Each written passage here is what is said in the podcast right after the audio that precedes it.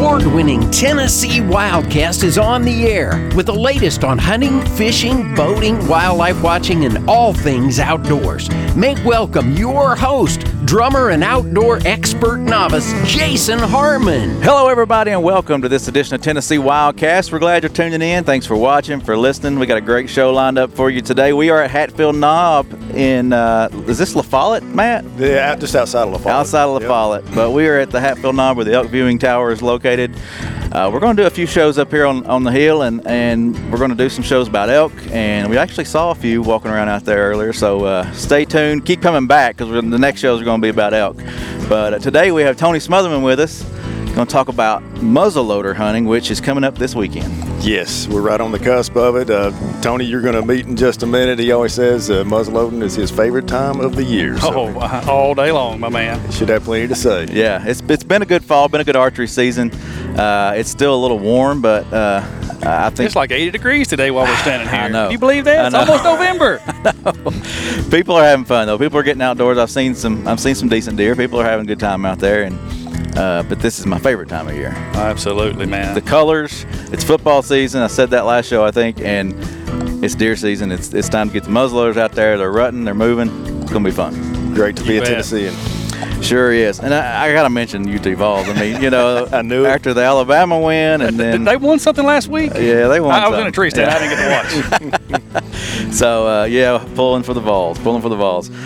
Uh, Tony, you are with BPI Outdoors, uh, and tell us a bit about yourself, kind of how you got to where you are today, and, and then we'll dive into m- muzzleloader hunting. well, um, I, I got to be quite honest with you. If, if I talk about that, we're going to have to pull up a chair and ask for more airtime. Um, but at the end of the day, I've been a very blessed individual. Uh, I, I've been working in the hunting industry, well, the better part of 30 years, which sort of dates me here now. Um, but I started in the outdoor industry at 19 years old as an outdoor rider. Um, I, and at, at that time, there was no no cell phones, No with technology. no no emails, none of this thing, this iPad business. There was none of that. So like when I wanted to be an outdoor rider, it took months just to get somebody to even because I had to snail mail, Uh-huh. write somebody a letter to the editor and go, hey, I sure would like to write this article about hunting with a muzzleloader.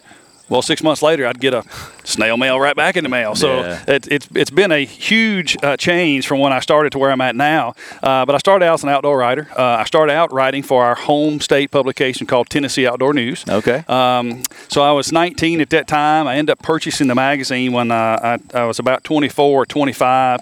Uh, ran it for 10 years, and as I was doing that, I realized that you had to come up with queries, basically submissions, things you wanted to write about, and.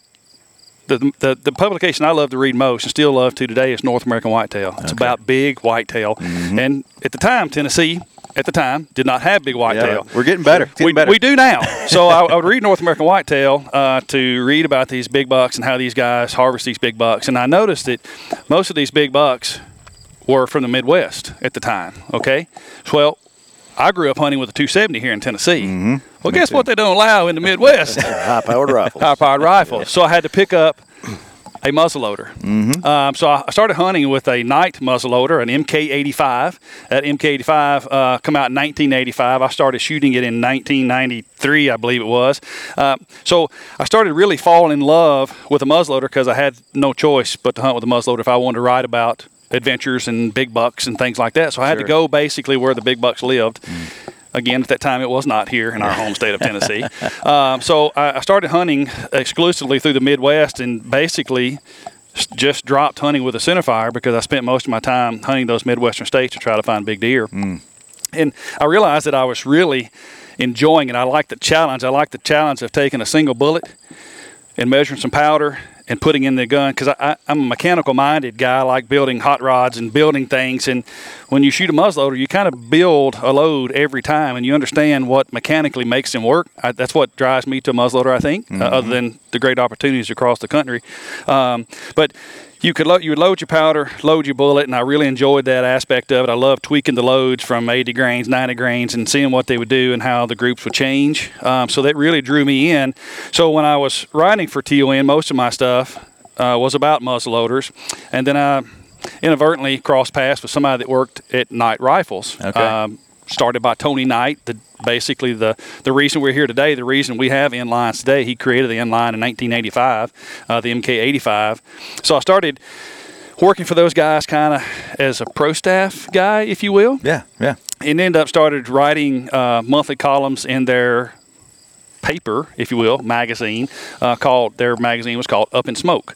so I would write articles in their publication and end up writing all the safety and instructional DVDs for every gun. So every time somebody bought a Knight muzzleloader, it would come out with a instructional DVD about how to use and clean and maintain your muzzleloader properly. Well, I was the guy behind the scenes actually writing those DVDs. Wow. Um, and then and then got What's a into DVD? No, I'm just Ah, yeah. Yep, yep, yep. For you kids listening. Again, dating me right now. Again, dating me. Um, and, and then eventually stepped in front of the camera, as we are here today, Mm-hmm. uh, and started hosting the DVDs that I was writing behind the scenes for. So I got in very intrigued about television, if you will. So from there, Yeah. I stopped being so much of an outdoor writer and stepped into doing more television stuff and ended up hosting their television show on the Outdoor Channel for many years called Knight Rifles Born to Hunt.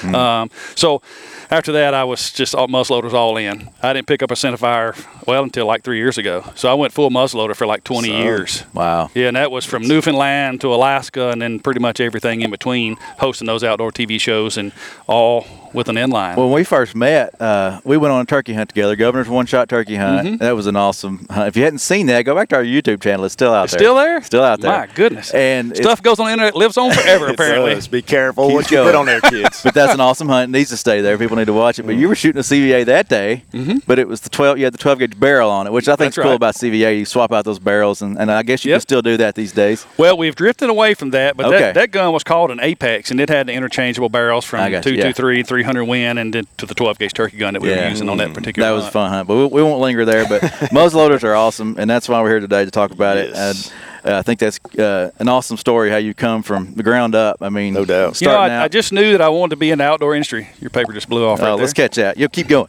I just knew I wanted to be in the outdoor industry, um, and and it wasn't for obviously for fame or fortune. I, I kind of grew up in a situation where here in Tennessee, I grew up as a coon hunter. From four years old till I could carry a wheat light. Some of you guys may know what a wheat light is. I carried a wheat light on my side with a helmet on, and a little hat or a hat lamp. Yeah. And we coon hunted for years, and then. Um, Things change as you get older, and I found cars and girls and and found other things that I shouldn't have been into, some alcohol abuse. Of course, as a teenager, you try to do everything in the world. And I was going down the wrong path as 12, well, 13, 14, 15, 16, a little bit of blur of those years. But I, I met a kid uh, in high school that was a big bow hunter. He goes, Hey, man, you ever tried bow hunting? I'm like, No, man, I sure hadn't. He said, Well, let's try it.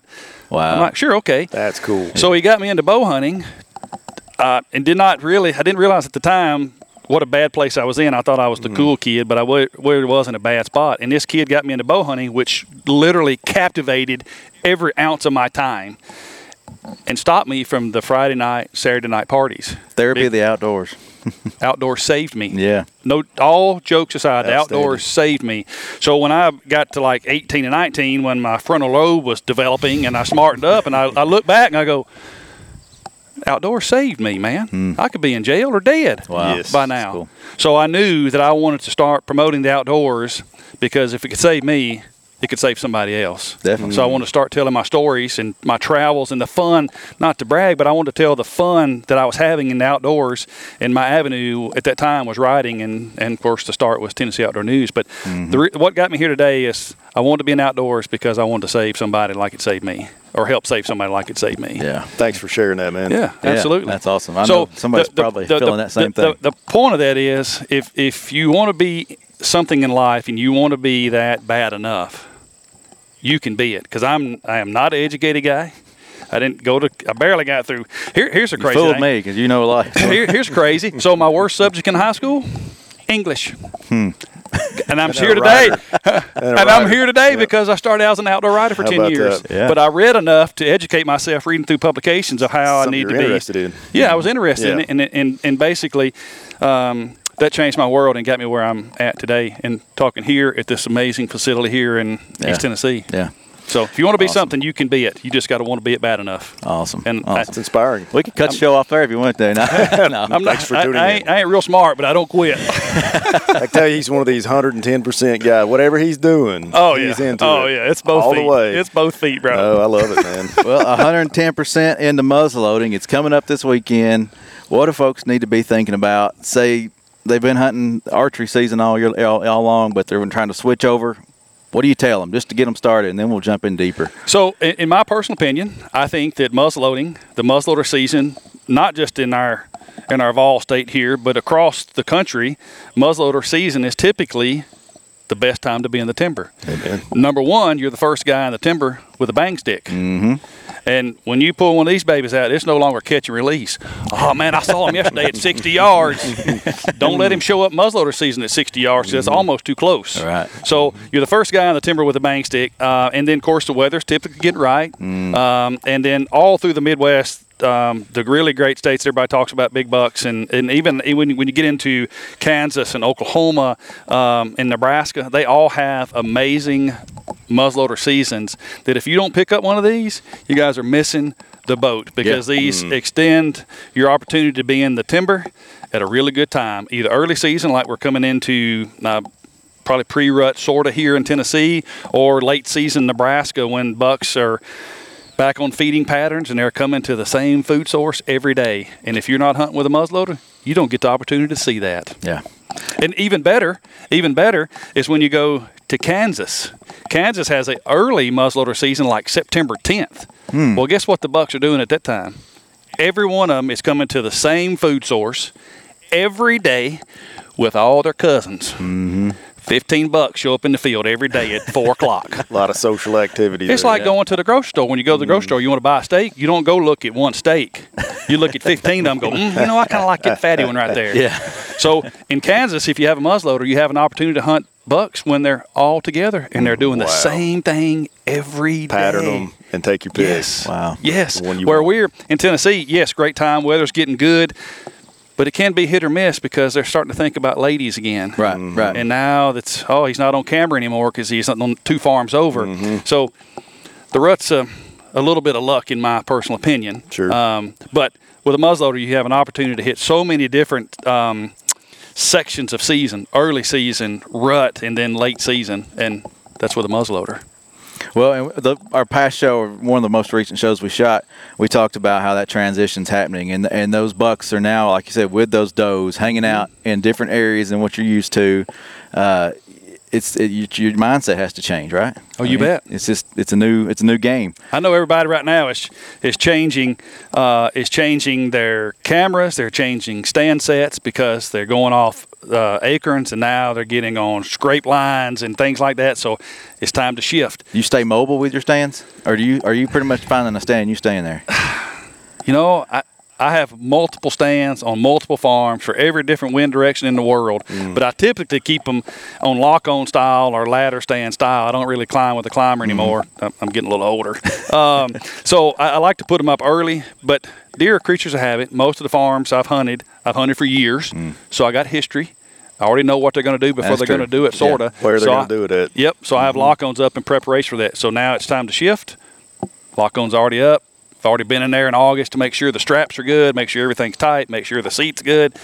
I just have to change with them. I I'm think that's you a, said that. a, a good point to make to a lot of newer hunters. You know, deer will typically do the same thing in the same place year after year after year, unless there's something that has pushed them out completely and discouraged them from that area. But they will leave those scru- uh, scrapes and rubs and have that social interaction pretty much in the same areas year after year. They're very correct. they're very repetitious critters. And and so you think about it, you think, oh, well, maybe that's not true because I shot the big buck off my farm last year. Well, I like to say when one dies, three come to the funeral.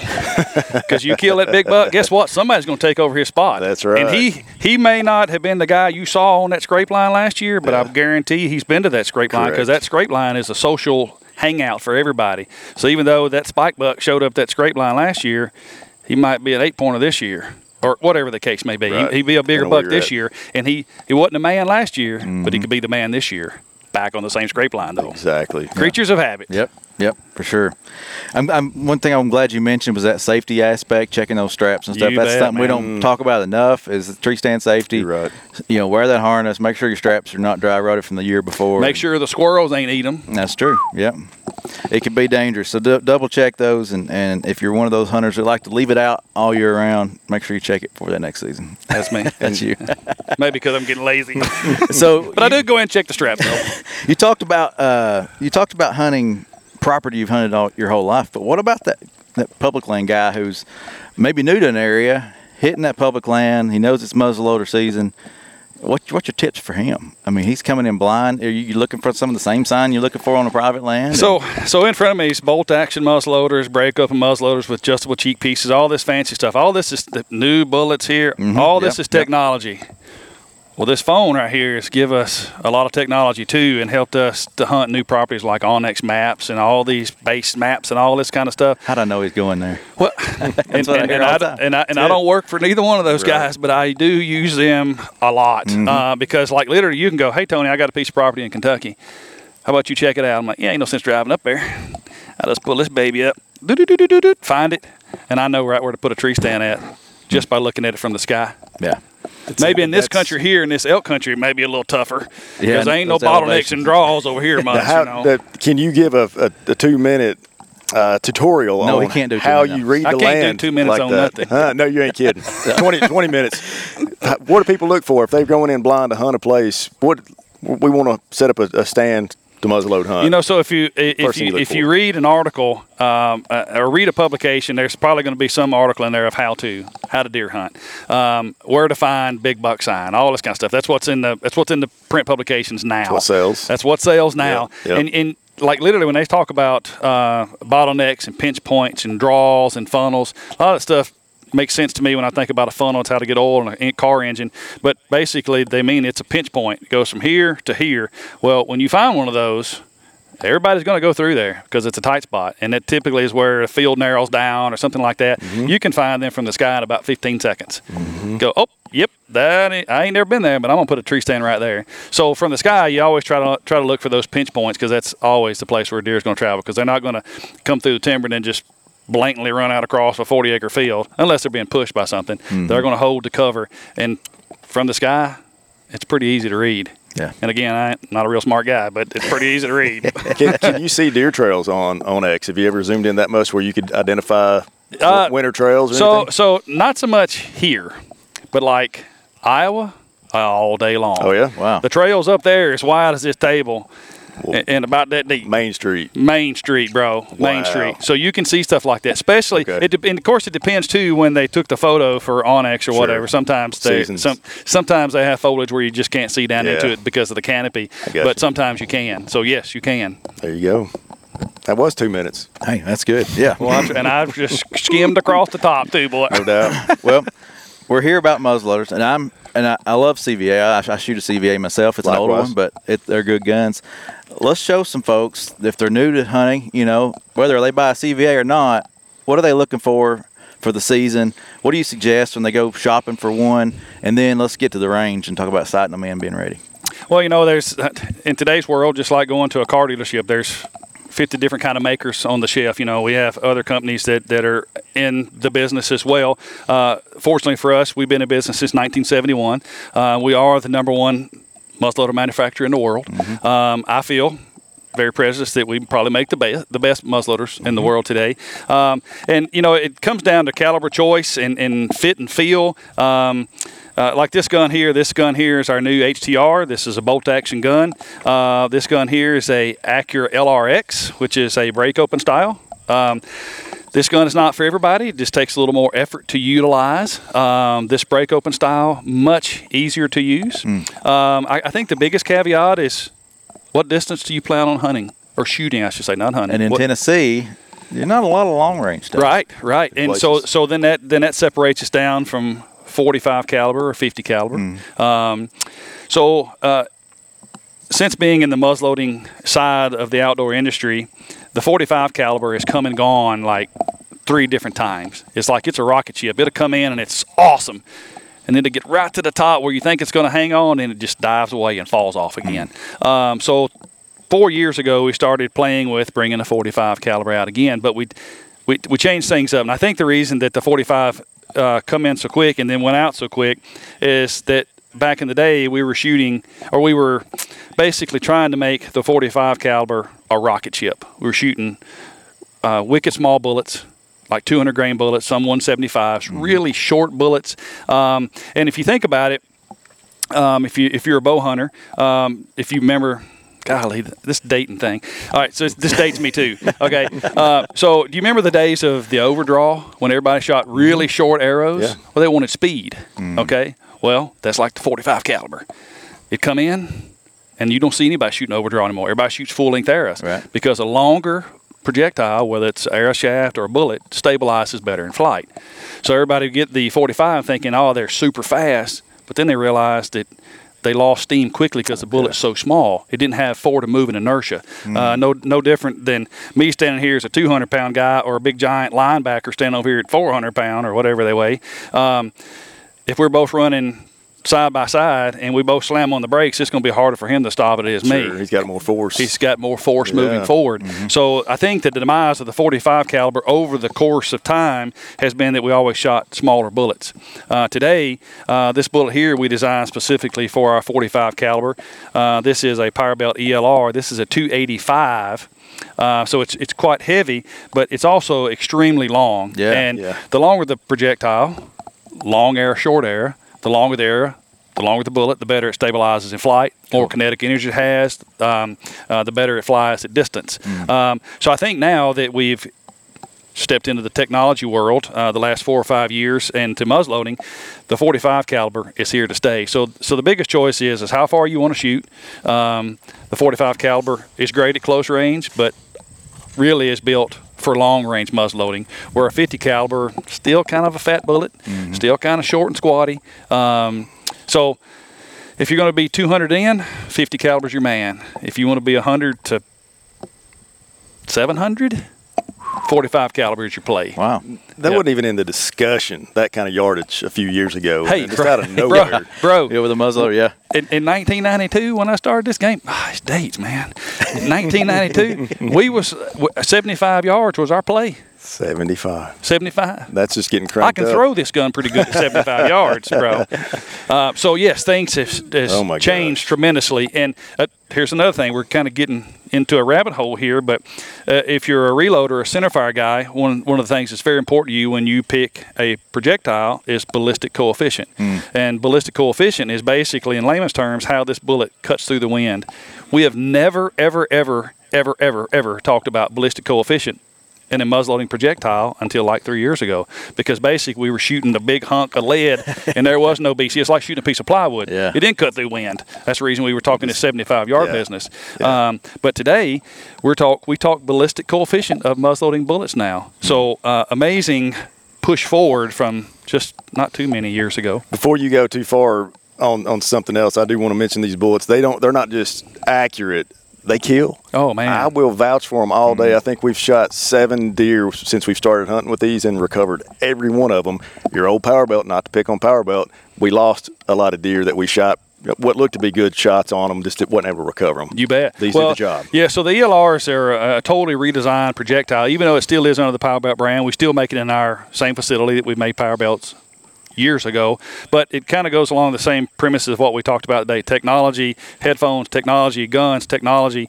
Um, we've changed the the projectile makeup basically. Yes, it's a power belt, still has a gas check at the back, still has a copper coating on the side, uh, but we made them to where that they perform under magnum charges that we shoot in muzzleloaders today to where they don't come apart, where they don't flatten out. They have controlled expansion, expansion uh, by putting uh, a certain material inside the lead that I can't mention.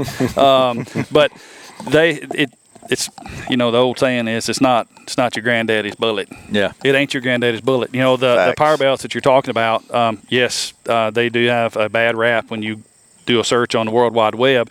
But those bullets that you're talking about, they're shooting bullets that we designed years ago uh, to shoot 80 grains of powder, and that was Goex mm-hmm. black powder is when Old school. old mm-hmm. school, Legit black yeah. And now they're still taking some of those bullets, just being uneducated, and they're running them in hot rods like these, Okay. and they just don't perform. Hmm. These these ELRs. So if you see an ELR bullet, whether it's a 40 or 45 or a 50, they're a whole new makeup and Match your powder. Matchy powder, man. They're mm-hmm. wicked. Yep, they are wicked. So yes, I, it, it doesn't bother me to hunt with these here whatsoever. They're amazing projectiles, and we're talking BC controlled expansion. In our 40 cal, we're talking 2,700 feet per second muzzle velocity. I mean, they're they're awesome. And you know, the great thing about what I do here at CVA, I, I work with all aspects of media, and that's TV shows and magazine owners, editors, publishers, YouTubers, podcasters. I get to work with every line of media, so I hear a lot of, of wonderful stories. And yes, it is hunting season, and of course, right now out west, those guys have already been through muzzleloading season and for elk and mule deer and stuff like that. So lucky on those dudes. But I'm getting wonderful stories on a daily basis right now of where guys are taking these new Paramount guns and a 45 caliber and efficiently and very effectively harvesting elk at 600 yards. And I know it seems like, oh my goodness, that's that's a stretch. Yeah. It is, but with with optics like we have today uh, and modern propellants like Blackhorn 209 and modern bullets that is designed to shoot with today's guns, that stuff's very possible. They're doing it all. They've been doing it for the last two months in out west in Utah, Idaho, all those great western states has got elk. Mm. Speaking of elk, yeah. And, and like you told me before, I mean, I bought one of these thanks to these guys. They introduced me to it. It's it's an awesome gun, but they will mail this gun to your doorstep. That's what's awesome about it. That is pretty awesome. E- explain that. to So it's like it's like a, Quickly. if you go to Amazon. sorry. no, you're good. I always got a comedian in bunch. Um, so it's it's like I say it's like going to Amazon and buy a pair of socks. You order it on Amazon, three days later it's on your doorstep. These these guns are the same way. Um, so there's other bolt action long range muzzleloaders on the market that you can purchase today. Uh, but the CVA uh, line or family of Paramounts, which we have the original Paramount and we have the HTR and then we have the Paramount Pro.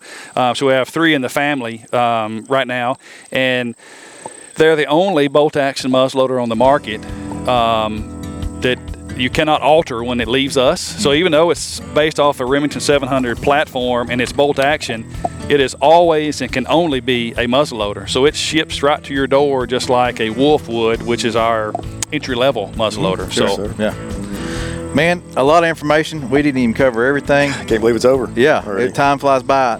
Muzzleloader season is opening up this weekend. It's the 5th through The 18th. 18th. Yep. Go look at the website, tnwildlife.org. Make sure you check your guide. Matt's got one right here in front of us. Uh, Page 18 of the current hunting guide. There you go. Muzzle loading regulations. perfect. Uh, get outside and enjoy what Tennessee has to offer. Uh, you got beautiful stuff like this. You got great hunting, great fishing. Tony, I thank you for being with us. hey man, I appreciate the gosh. opportunity to be here, bro. So much information. You traveled a long way to help us out, and I appreciate it. Um, get out there and, and try one of these guns out. And if you're not trying one of these, get a different one and go muzzleloader hunting. And, and the it's wolf great time is, of year. The wolf is no slouch. No, the the wolf is great. the Yeah. they're awesome guns. So don't feel like oh, I've got to go for the the Mac Daddy Ferrari. Those are fantastic. the guns. Wolves I are awesome. one. Probably the number one selling muzzleloader in the world is the Wolf.